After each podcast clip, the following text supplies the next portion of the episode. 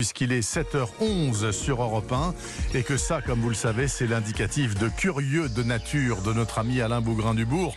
Salut Alain. Bonjour. Alain, en théorie, demain, jour de Pâques, eh bien, nos chers petits font la chasse aux œufs. Ben voilà, tout ça, c'était dans le monde d'avant, bien évidemment. Et c'est souvent l'occasion pour les adultes de se poser cette vieille question que vous reposez aujourd'hui à l'antenne d'Europe 1. Qui de l'œuf ou de la poule est arrivé en premier, Alain? Eh bien, effectivement, Bernard, c'est une question historique. Plus de trois siècles avant Jésus-Christ, Aristote l'a posé déjà en s'interrogeant sur le sujet. Il ne pouvait y avoir un premier œuf pour faire naître un premier oiseau, ou il y aurait eu un premier oiseau pour faire un œuf, disait-il de façon un peu énigmatique en pensant plutôt pour l'oiseau avant l'œuf.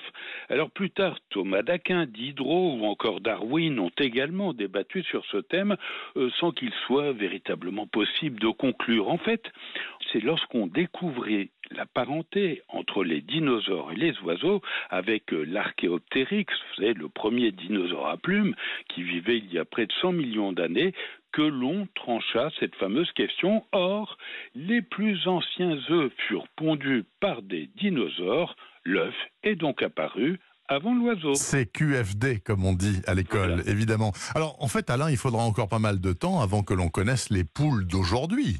Oui, alors les premières euh, volailles euh, furent domestiquées il y a près de 6 à 8 000 ans du côté de l'Inde, euh, du sud de la Chine ou encore de Java et Sumatra. Et à cette époque, faut le rappeler, les poules ne pondaient que 5 à 10 œufs par an, comme beaucoup d'oiseaux sauvages, mais avec le temps, les croisements génétiques ont conduit certaines races à en pondre 160 à 180. Là, c'est durant les années 50. Et aujourd'hui, Bernard, la production peut dépasser les 300 œufs annuels. Une précision plus la poule vieillit, moins elle pond et elle arrête définitivement de pondre vers l'âge de 6 ans. Ah, vous êtes le seul contre-exemple de vieille personne, Alain, qui produit de plus en plus. Je le note hein, quand même.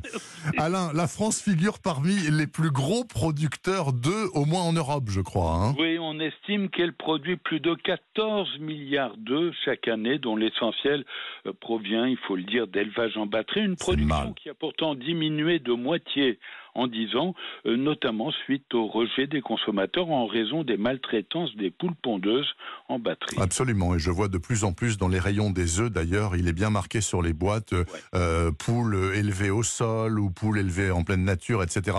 À ce propos, un producteur a eu l'idée de garantir une retraite à ces poules pondeuses. Expliquez-nous. Alors il s'agit d'une start-up, Pool House, dont le slogan est l'œuf qui ne tue pas la poule et qui est euh, situé du côté de Limoges. Euh, bon, il faut le dire, c'est beaucoup plus cher que les œufs bio, mais cette production respectueuse de l'animal, donc, fait un carton. Plus de 2000 points de vente distribuent désormais ces œufs euh, sans abattage des volailles qui Excellent. ont retraite. Alors, plus généralement, dans le monde des oiseaux, il y a autant d'œufs différents, en fait, que d'espèces. Nous sommes d'accord oui, globalement, oui. C'est-à-dire qu'il y a près de 10 000 œufs correspondant aux quelques 10 000 espèces identifiées, mais il y a quand même des grosses différences. L'œuf le plus gros, par exemple, on le sait, est celui de l'autruche.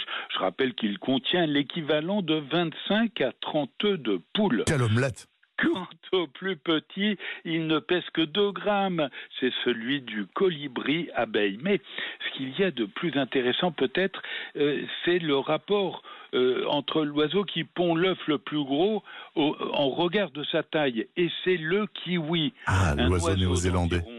2 kilos, bon, on va dire que c'est un peu plus que le poids d'une poule, qui est capable de pondre un œuf de 435 grammes.